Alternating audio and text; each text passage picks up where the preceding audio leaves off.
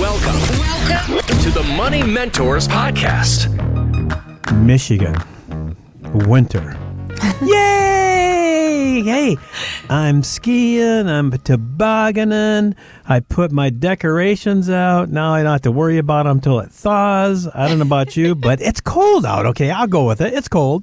And I don't know about y'all, but I'm just thankful that we go out and play in it. Yeah, exactly. That's what Taylor and I have been talking about recently is we live in Michigan. We know it's cold, but we have to have snow here because if we don't have snow, then there isn't anything for us to do outside and then it's just cold and dreary. So let's get dumped on. Yes, let's go out. Let's enjoy it. That's what it's for. And then about end of February, early March, when it gets all nasty, all that kind of stuff, then I'm going to Florida. Yeah, exactly. A couple more months.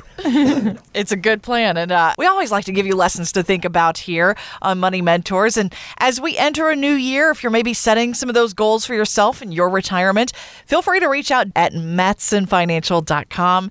Mattson with two T's, financial.com. And a bit of good news here, Gary and Laurel, as we head into 2024. The Federal Reserve says rate hikes are likely over, and Fed Chief Jerome Powell predicts as many as three cuts in the new year. We are seeing, uh, you know, strong growth that is that is appears to be moderating. We're seeing a labor market that is coming back into balance by so many measures, and we're seeing inflation making real progress. These are the things we've been wanting to see. It all sounds good, but he admits there is still a bit of uncertainty with our economy. So, given some of this latest information as we close out the year, what steps should we maybe consider with our investment strategy as we look ahead to the new year? Well, let's see what Congress and Senate can screw up next. All right. Yes. um, you know, let's look at reality, what's going on in the marketplaces.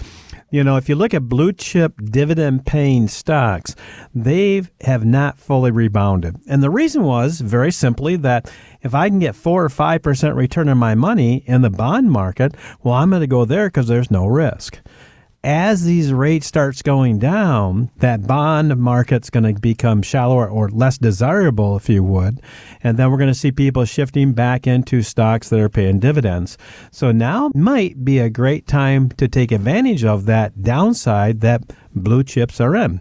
Now, I've been predicting that that's going to happen. So self fulfilled prophecy. If you go out and all buy blue chip dividend stocks, you're going to make what I said happen, and that's okay too. But understand it's what's going on economically that makes sense to do that. So while you have higher interest rates are nice for yields, they're going to come down. We're seeing banks now went from 5% offerings down to 4 anticipation that this is going to happen interest rates are going to start coming down from mortgages as well. So if you got that 7 8% mortgage, you might wait until summertime or start looking around and saying, hey, what can I do as far as lowering that mortgage rate? Because rates are going to come down three declines at quarter percent each. That's three quarters of a point. Hmm. So once again, if that's what they do, it's going to be a great time to look at what's going to happen in the future. And that means that housing is probably going to rise a little bit real life lessons about your retirement. You're listening to the Money Mentors Podcast.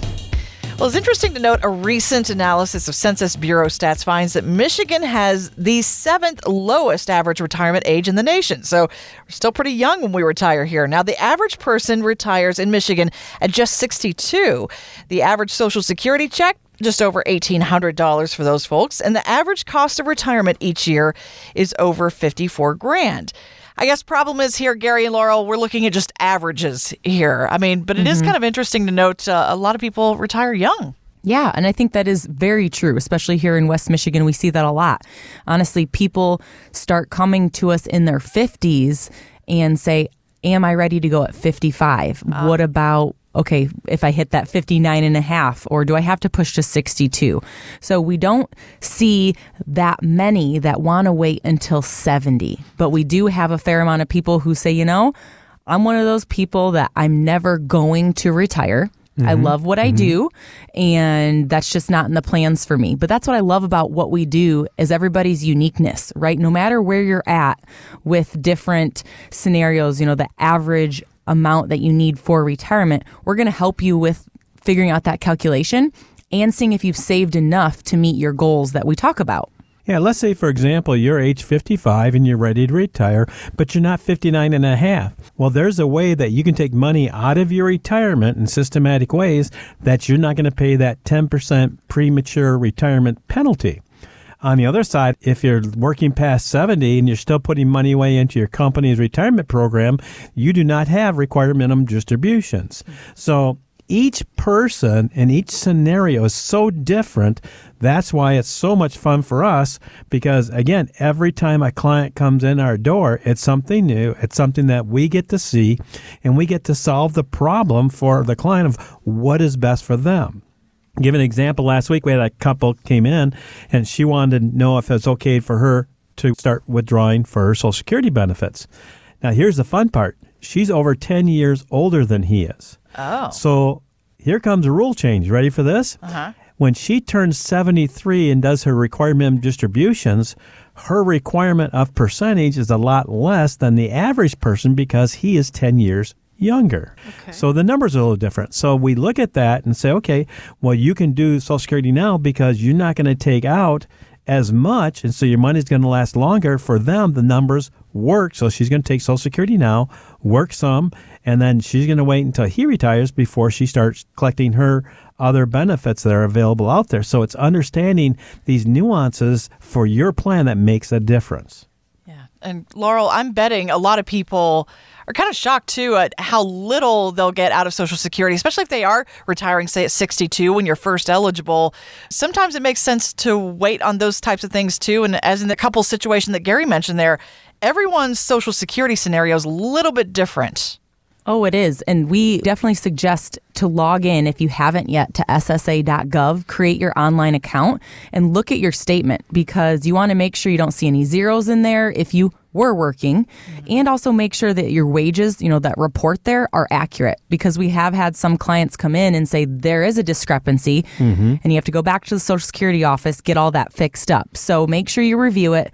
But, you know, to your point, Jennifer, we're going to run different scenarios to show what did Social Security look like if you were to take it now or if you waited a few years till your full retirement age or what happens if you defer until the latest date of age 70 and how does that really all work with your current plan and your investment strategy Yeah. You know, for us, Social Security is part of that critical income need, the mm-hmm. money you need every month to pay your ordinary bills.